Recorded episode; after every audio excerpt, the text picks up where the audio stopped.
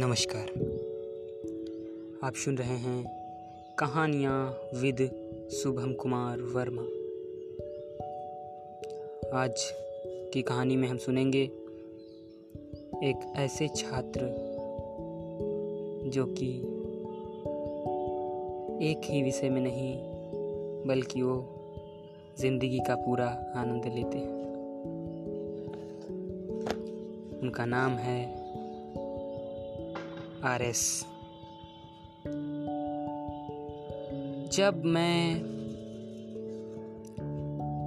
गाँव से लखनऊ के लिए आया,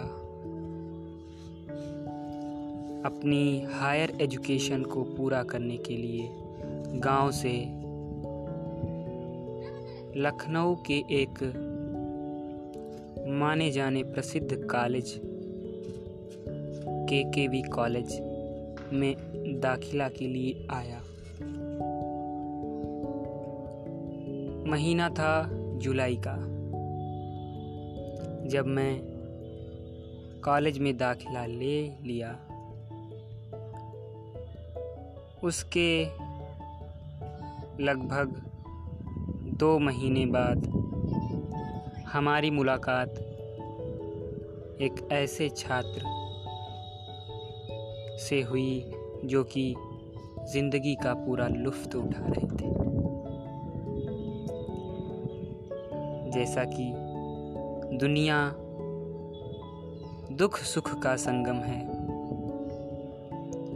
इस संसार में जो पैदा हुआ है, उसको जाना है।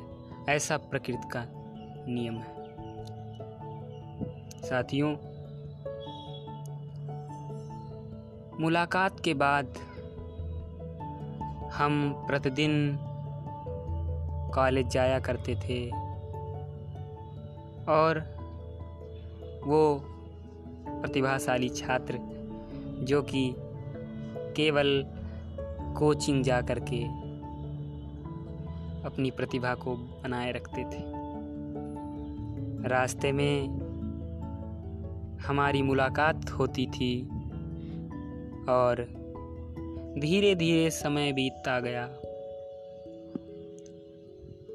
कहते हैं बार बार किसी काम को करने से वो कार्य बहुत ही अच्छी ढंग से होता है। बार बार मुलाकात होने से याददाश्त बरकरार रहती है और मित्रता बन जाती है। ऐसा श्रीमद् भागवत गीता में भी लिखा गया है। फिर हम सभी एक दूसरे से संपर्क में आए। बाद में यह पता लगा कि वो छात्र भी हमारे सेक्शन एम थ्री के ही थे। धीरे धीरे प्रथम सेमेस्टर हम लोगों का बीतता गया। फिर हम सभी लोग एक दूसरे से घुल मिल कर रहने लगे। क्योंकि कॉलेज में लड़के ही नहीं, लड़कियाँ भी पढ़ती थी, जिससे राहुल के एक परम मित्र से मुलाकात हुई। जो कि ऐसे मित्रता बनी कि इस जन्म तो क्या सात जन्म वो साथ नहीं छोड़ने का संकल्प लेकर बैठे हुए। साथियों, आज हमें बताते हुए अत्यंत हर्ष हो रहा है कि मैं इस समय द्वितीय सेमेस्टर में हूँ और आज सभी डिपार्टमेंट के हेड से यहाँ तक कि कॉलेज के प्राचार्य से भी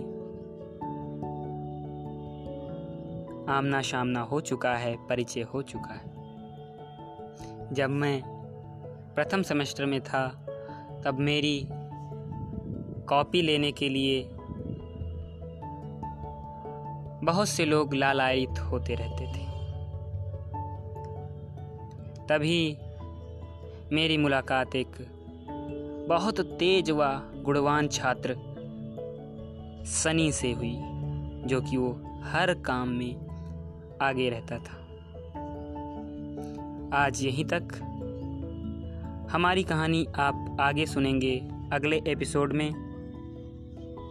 हमारी कहानी को सुनने के लिए एपिसोड थर्ड में आप जा कर के और अगली कहानी सुन सकते हैं।